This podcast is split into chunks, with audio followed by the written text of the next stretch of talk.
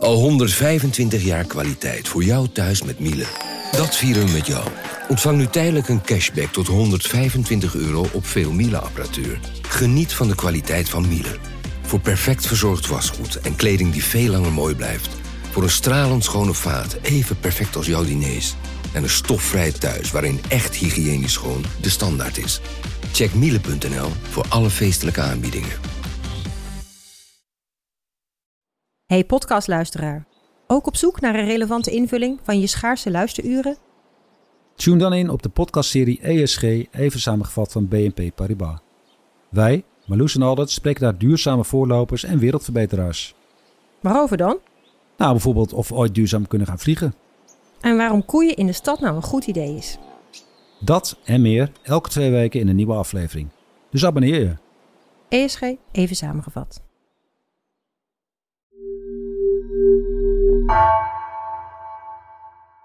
Vanaf de redactie van NRC het verhaal van vandaag. Mijn naam is Egbert Kalsen.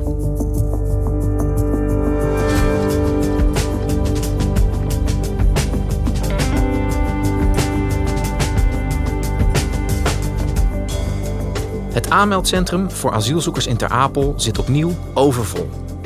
Mensen slapen nachten op de grond en kinderen worden verwaarloosd.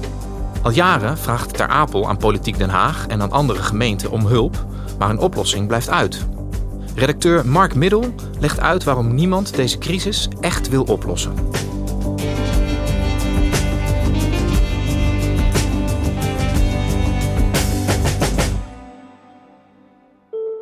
In het opvangcentrum in Ter Apel zitten opnieuw honderden mensen te veel. Het zou gaan om een overschrijding van 600 mensen, meldt RTW Noord. Een opmerkelijke uitspraak van de Groningse burgemeester Schuiling in het blad Binnenlands Bestuur noemt hij het opvangkamp voor asielzoekers in Ter Apel ons eigen Lampedusa. Alles zit vol, al dus staatssecretaris Ankie Broekers-Knol van asielzaken. En dus moesten afgelopen nacht onverwacht honderden asielzoekers op stoelen en op veldbedden slapen in Ter Apel.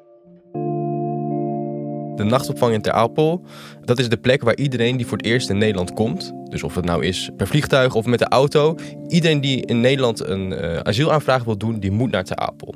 Als correspondent door Nederland volgen die situatie nu al een paar jaar. Maar wat er zich eigenlijk achter de poorten van het COA-complex in Ter Apel afspeelt, dat weten we niet.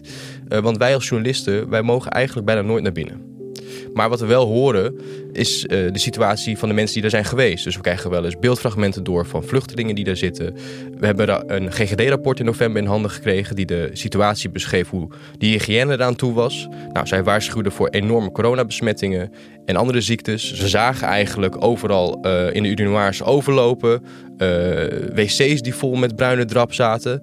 Kinderen die speelden in het afval. En afgelopen week is ook de kinderombudsman in Ter Apel geweest. En die zegt juist weer een hele schrijnende situatie van minderjarige kinderen. Dit zijn kinderen die heel veel hebben meegemaakt. Die zitten met een hoofd vol zorgen en een hoofd vol vragen. En als je die dan helemaal niets geeft, echt helemaal niets... dan worden die zorgen en vragen worden alleen maar groter kinderen die geen ouders hebben, uh, daar in veldbedjes liggen. Zij worden gewoon niet gewekt. Uh, er zijn geen spulletjes waar ze mee kunnen spelen. Ze worden eigenlijk aan hun lot overgelaten. Die situatie die horen we eigenlijk keer op keer. Dus dat is nu een half jaar geleden was het. Het was nu afgelopen weken. Het was voor corona speelde zich het af. Het speelde zich vijf jaar geleden af. Dus elke keer herhaalt de situatie zich in Ter Apel. Ja, Mark, jij schetst heftige beelden over hoe het eraan toe gaat in het aanmeldcentrum in Ter Apel. Wat gebeurt daar allemaal in dat aanmeldcentrum? Hoe ziet zo'n procedure er normaal uit als je daar aankomt als asielzoeker? Nou, wat misschien goed is om te vertellen is dat het asielcomplex in Ter Apel is enorm groot. En dat ligt vlak buiten het dorp Ter Apel. Dus wat je daar ziet is een enorm uitgestrekt gebied waar allemaal verschillende uh, procedures zijn van het hele asielgebeuren. Dus je hebt daar een normaal asielzoekerscentrum. Je hebt daar een plek voor uh, uitgeprocedeerde asielzoekers die terug moeten naar hun eigen land. Er is daar een gevangenis. Er zijn daar 30 vrijwilligersorganisaties. Er is daar een school. Uh, er is daar een afdeling voor minderjarigen. Allemaal verschillende onderdelen. En één onderdeel daarvan is ook het aanmeldcentrum met daarbij een nachtopvang. En eigenlijk dus iedereen die als eerste in Nederland aankomt en uh, hier een status wil aanvragen, die moet naar Ter Apel om zich aan te melden. En dan kom je binnen eigenlijk bij de IND, uh, dus de Immigratie- en Naturalisatiedienst. Dan komt de politiecheck. er komt een registratiegesprek met de IND-medewerker. Waar kom je vandaan? Heb je documenten? Wat kom je hier doen? En dan eigenlijk moet je binnen zes dagen weer doorstromen naar een AZC, waar je te horen krijgt of je in Nederland mag blijven of niet. En het probleem is alleen dat uh, die nachtopvang die heeft plek voor 275 mensen. Als er dus heel veel mensen tegelijk naar Nederland komen en zich aanmelden in Ter Apel, dan loopt het daar vast. Want we kunnen niet opeens honderden gesprekken per dag meer gaan voeren. Ander probleem is, is dat het heel moeilijk is om door te stromen naar een normaal asielzoekerscentrum, omdat die ook allemaal vol zitten. Dus wat je merkt in die nachtopvang is dat je eigenlijk in een soort van uh, hotellobby zit waarvan je weet, ja, de kamer is geboekt. Maar opeens zit je eigen kamer vol die je geboekt hebt. Dus blijf je maar uh, overnachten in een hotellobby waar eigenlijk alleen maar een snackautomaat staat en een stoel. En daar moet je het maar mee doen. En dat die nachtopvang in Ter Apel zo eh, ongelooflijk vol zit op dit moment, heeft dat dan ook nog te maken met eh, de oorlog in Oekraïne, met de vluchtelingen die daar vandaan komen? In principe niet, want de Oekraïners hoeven zich eigenlijk alleen maar aan te melden bij de gemeente. Dus je gaat naar het gemeentehuis om te zeggen van nou, ik eh, woon hier bij dit gastgezin of ik zit in deze hotelaccommodatie. En je hoeft je niet uh, te registreren uh, in Ter Apel als uh, zijnde vluchteling. Ja, dus het is niet de stroom Oekraïners die daarvoor problemen zorgt, maar de reguliere asielstroom, mag ik dat zo samenvatten? Exact.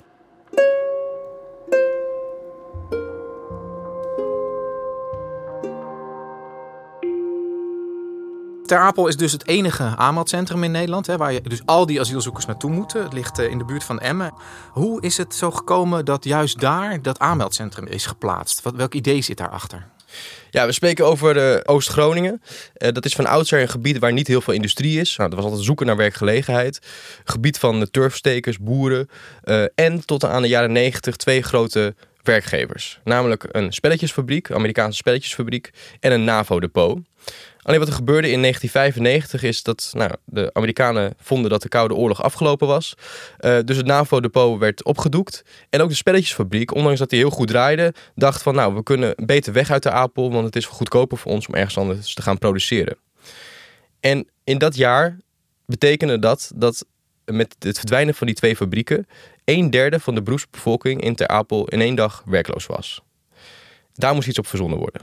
En dat werd Ter Apel zoals we dat nu zien. Maandag wordt een speciaal centrum geopend voor zogenoemde uitgeprocedeerde, onverwijderbare asielzoekers. Met als doel ze juist wel te verwijderen. Als eerste kwam er een vertrekcentrum, dus dat was voor uitgeprocedeerde asielzoekers. Het centrum ligt in Ter Apel, achter Emmen, bij de Duitse grens, op het terrein van een voormalig NAVO-depot. En dat zorgde meteen weer voor werkgelegenheid. En eigenlijk in de jaren daarna werd het uh, complex, dat we nu kennen, werd steeds groter. Dus er kwam een gevangenis bij, er kwam ook een asielzoekerscentrum bij, uh, er kwam een aanmeldcentrum bij, zoals we dat nu zien. De uh, opvang voor uitgeprocedeerde asielzoekers is er nog steeds. Dus het is nu opeens een complex geworden waar 2000 eh, vluchtelingen zitten of asielzoekers. En waar de werkgelegenheid is voor ongeveer 1100 mensen. Ja. En dat is enorm veel voor een dorp van, nou, laten we zeggen, 9, 10.000 inwoners. Maar het was dus ook echt bedoeld zowel om één plek te hebben om zeg maar, al die uh, vluchtelingen, al die asielzoekers op te vangen. Hè, alles bij elkaar, misschien administratief ook handig. Plus zeg maar, werkgelegenheid voor de regio. Ja, en er is ook een soort van symbiose ontstaan in Ter Apel. Dus wat je je, ziet ook daadwerkelijk heel veel asielzoekers in het dorp zelf. Bijvoorbeeld bij de Jumbo. Daar staan ze als host om iedereen te verwelkomen. Om iets weer terug te doen aan het dorp zelf. Tijdens coronatijd gingen ze alle mandjes uh, schoonvegen. Je hebt uh, asielzoekers die elke dag een half uur s ochtends uh, voor zeven uur op de fiets stappen om in een bejaardentehuis de hele dag koffie en thee te gaan schenken. En daar de hele dag zitten. En het liefst daar de hele week blijven zitten, maar ze mogen er niet in het weekend komen. Dus er is ook heel veel uh, wederzijds enthousiasme over dat het asielzoekerscentrum er is. Die asielzoekers die willen heel graag ook dingen doen. Die willen de taal leren, die willen Nederland leren kennen. Um, dus ja, het is niet alleen maar kommer en kwel daar dat klinkt inderdaad als een win-win situatie, zouden we dan zeggen. Fijn voor, voor de mensen in Ter Apel. En misschien ook wel fijn dat er gewoon één duidelijke plek is waar je altijd naartoe kunt als je een asielzoeker in Nederland bent. Maar jij schetste net al, die situatie in dat aanmeldcentrum, die is eigenlijk gewoon ja, onhoudbaar geworden. Hè? Die GGD-rapporten, die ombudsman die daarover rapporteert. Hoe heeft dat tot dit punt kunnen komen? Waarom is het daar zo uit de hand gelopen? Vanaf 2015 eh, hoorde je de eerste klachten over Ter Apel. En wat er sindsdien gebeurde, uh, was dat er veel overlast was. Overlast voornamelijk van minderjarige asielzoekers die eigenlijk geen kans maakten op een uh, verblijfsvergunning hier in Nederland. En we noemen hen ook wel de veilige landers. Dat zijn eigenlijk veelal minderjarige jongens, veelal uit Noord-Afrika, uh, vaak met een kansloze achtergrond. Zij weten vaak precies welke rechten ze hebben en ook nou, welke rechten ze niet hebben. En wat je heel erg veel ziet aan die groep is dat ze eigenlijk dan drie maanden in Nederland zijn, dan weer drie maanden naar Duitsland gaan, dan weer drie maanden naar Frankrijk, drie maanden naar België en dan weer terugkomen. En je hoorde eerst de bewoners klagen. Die hoorden uh, opeens s'avonds uh, mensen over een erf lopen. Er waren inbraken, er was overlast op straat. En een jaar later gingen de ondernemers ook klagen. Dus dan spreken we zo rond 2016. Er werd gejat, namelijk in hun winkels. Er werd in de supermarkt gejat. De supermarkt moest opeens beveiligers gaan aannemen. Een deel van de vluchtelingen uit veilige landen, en dan moeten we ook denken bijvoorbeeld aan Marokko of Tunesië en Algerije, die veroorzaken overlast bij verschillende AZC's in Nederland. En zo ook bij Ter Apel, de zogenaamde asielhoofdstad in Nederland. Als wij hier donderdag ook staan bij de markt, dan, dan staan ze gewoon een blikje bier te drinken of anders wat. En als wij dat doen, dan, uh, ja, dan krijgen we een boete. En zij niet. Nou, ook voornamelijk alcoholmisbruik is in de openbaarheid, uh, diefstal. Als ze wat zien en uh, ze vinden het mooi, dan nemen ze het wel mee. En dat ging zo door naar het OV. Want Ter Apel, ook al is het misschien wel de belangrijkste plek, uh, of eigenlijk de asielhoofdstad van Nederland, is ook een van de slechtst bereikbare plekken in Nederland. Want de trein vanuit eh, de Randstad, die gaat eigenlijk tot aan Emmen. En dan moet je de bus pakken naar Ter Apel. Maar ja, die gaat s'avonds ook niet meer. In het weekend is dat ook moeilijk. En vanuit Groningen gaat er eigenlijk ook alleen maar een bus naar Emmen. En dan moet je weer de bus pakken naar Ter Apel. Dus het is enorm slecht bereikbaar. In de bus werd zwart gereden. Daar kregen buschauffeurs problemen mee. Als ze er iets van zeiden, werden ze meteen uitgescholden voor racist.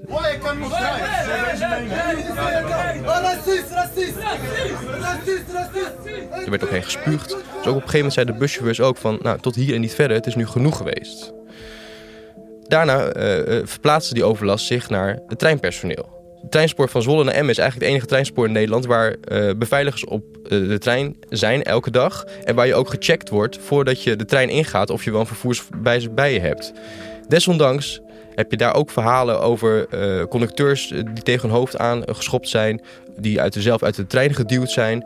En iedereen kent die beelden van buschauffeurs die uitgescholden worden... treinpersoneel waarop gespuugd wordt... Um, dat ging eigenlijk door naar de rest van het land. En eigenlijk heeft die hele groep het verpest voor het draagvlak, ook in de rest van het land. Die bereidheid om te helpen vanuit andere gemeenten wordt dus heel erg bemoeilijkt door al die verhalen van die problemen in het OV en die dingen die jij schetste. Het rumoer en de Veilige Landen zorgt ervoor dat er eigenlijk geen draagvlak is bij andere gemeenten om asielzoekers op te vangen. En daardoor raakt de Apel vol. Want als er geen plek is om mensen op te vangen, uh, dan ja, iedereen belandt uiteindelijk in de Apel en je gaat ook geen mensen op straat laten liggen. Dus de Apel zegt van, ook al is er hier maar plek voor een x aantal mensen, ja, we gaan niet uh, de poort s'avonds voor je sluiten, dus kom maar. Uh, en we hebben nog wel ergens een veldbedje liggen. Maar op een gegeven moment zijn ook de veldbedjes op. En dan krijg je dus die situatie die beschreven wordt in GGD-rapporten van urinoirs die overlopen, poep dat uit de toiletten loopt, omdat het eigenlijk te vol is. En dan denken ook de mensen in Ter Apel van, wij zijn een sociaal land. We zijn ook solidair aan iedereen. Maar we willen eigenlijk ook solidariteit uh, van de rest van Nederland. En help ons, want wij kunnen niet in ons eentje aan. En we vangen al 2000 mensen op. Hey, en die gemeenten die zijn dus terughoudend. Um, maar het COA zelf, hè, dus het Centraal Orgaan Opvang Asielzoekers, die dus dat aanmeldcentrum bestiert, kunnen die uh, voor een oplossing zorgen? Kunnen die Ter Apel helpen? Nou, zij zijn gebonden aan vergunningen. Dus uh, wat zij mogen doen in Ter Apel is 2000 mensen opvangen. En waarvan 275 in de nachtopvang. Alleen als er dus honderden mensen op een dag binnenkomen, dan gaat dat natuurlijk nooit lukken. Maar ook als er in de asielzoekerscentra in de rest van Nederland geen plek is, ja, dan kan er weer niemand uitstromen. Want een heel groot probleem is dat er eigenlijk genoeg plekken zijn in de asielzoekerscentra, maar dat er 13.000 statushouders, dus dat zijn mensen die een uh, vergunning hebben uh, en in Nederland mogen blijven, daarvoor is geen huis te vinden of geregeld. Dus er zitten 13.000 mensen vast in een AZC, terwijl ze eigenlijk al recht hebben op een woning in Nederland. En als die mensen een woning zouden hebben, dan zou eigenlijk het hele probleem van Ter Apel en van de overvolle AZC's zou al lang uh, verholpen zijn. En wat ze met COA hebben gedaan is vanwege uh, corona hebben ze een paar uh, paviljoententen neergezet achter op het terrein.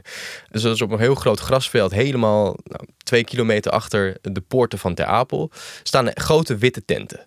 Een soort van feesttenten zoals ik die ken uit het dorp waar ik vandaan kom. Maar ja, voor daarbinnen is het zeker geen feestje. Daar komen dus die schijnende verhalen vandaan. Want dat zijn geen plekken die gemaakt zijn als een, nou, een echte opvang met stapelbedden en een goede wc's en een goede plek om te eten. Het is allemaal best wel improvisorisch gemaakt. En Co heeft die eigenlijk laten staan, want ja, corona is natuurlijk nog niet afgelopen. En heeft ook illegaal eigenlijk een tenten bijgeplaatst voor de voorzieningen om het weer nou, iets beter voor de mensen te regelen. Maar dat staat niet in de vergunning. Dus die moesten ze na een weekend ook meteen weer afbreken van de gemeente, want ze hadden dat eigenlijk illegaal gedaan. Hoe wordt hier in Politiek Den Haag dan naar gekeken? Zou daar dan niet de oplossing moeten liggen? En daar ligt ook al heel vaak de oplossing, want er is al heel vaak aan Ter Apel beloofd. We komen met een tweede aanmeldcentrum. We gaan nieuwe plekken creëren. Uh, we gaan huisvesting uh, regelen. We zorgen ervoor dat gemeenten asielzoekers gaan overnemen. Keer op keer worden de beloftes gedaan aan Ter Apel. En keer op keer worden ze niet waargemaakt. En hoe komt dat? Ik bedoel, kan, kan Den Haag dat niet uh, regelen? Kunnen ze dat niet afdwingen? Er zijn verschillende uh, regelingen die, bepalen hoeveel statushouders en hoeveel asielzoekers gemeenten moeten opvangen. Niet alle gemeenten houden zich daaraan. Dat is ten eerste een probleem. Dus de solidariteit onder gemeenten is niet overal even groot. En daarnaast zie je dat Politiek Den Haag niet echt doorpakt en misschien wel zelfs niet kan doorpakken, omdat ze, ze kunnen geen dwang uitoefenen op gemeenten. Dus de vorige staatssecretaris Ankie Broekers-Knol, die had tijdens de vorige schrijnende situatie in Ter Apel, dat was in november, december, toen had staatssecretaris Ankie Broekers-Knol had beloofd dat ze half januari met een tweede aanmeldcentrum zou komen. Ik heb het nog niet gezien. Afgelopen half januari, nee, dat, is, uh, dat moment is voorbij. dat moment is voorbij, ja. We zijn dus nu in april, dus dat is er nog steeds niet. Toen kwam een nieuwe staatssecretaris, Erik van den Burg, ook van de VVD. Die zegt nu van, eigenlijk wil hij het liefst drie of vier aanmeldcentra in Nederland. Dus eentje in Noord, Zuid, Oost en West-Nederland. En vanaf deze week wordt het heel erg spannend. Want de vergunning van de nachtopvang houdt op. En vandaag moet het COA alle tenten van de nachtopvang afbreken. En dat betekent dat de staatssecretaris Erik van den Burg nu echt iets moet gaan regelen om opvang te gaan regelen in de rest van Nederland. Wat mij eh, opvalt deze maanden is een hele grote bereidheid bij uh, Nederlanders individueel, maar ook bij gemeenten om die Oekraïnse vluchtelingenstroom op te vangen. En dat je bij die traditionele vluchtelingenstroom, Syriërs, Afghanen, eh, Afrikanen, die allemaal deze kant op komen, dat veel minder ziet.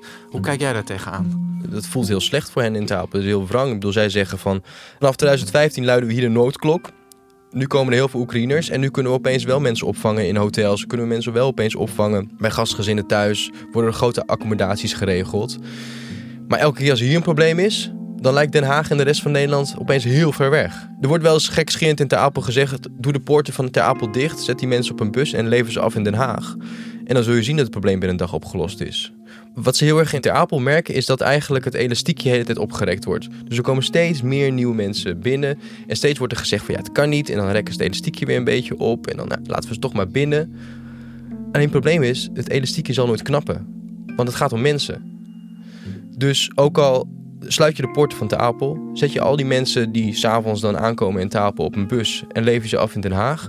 Ja, weet je, dan zal het probleem wel opgelost worden. Maar zij gaan die poorten nooit sluiten in Ter Apel, want ze weten, ja, je gaat niet een gezin nog s'avonds nog op een bus zetten of een gezin buiten de poort laten slapen. Dat doe je niet. Nee. Nou, en dat gevoel, dat hebben ze nu al vijf, zes, zeven jaar.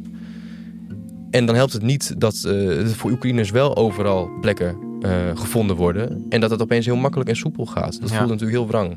En hebben zij er nou vertrouwen in dat met die nieuwe staatssecretaris uh, en zijn plannen uh, er een oplossing nabij is voor Ter Apel? Eerst zien dan geloven.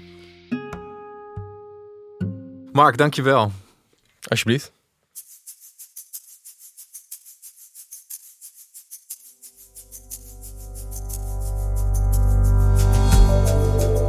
Je luisterde naar vandaag, een podcast van NRC. Eén verhaal, elke dag. Deze aflevering werd gemaakt door Mila Marie Bleeksma, Dirk Hooyer en JP Geersing. Dit was vandaag. Morgen weer.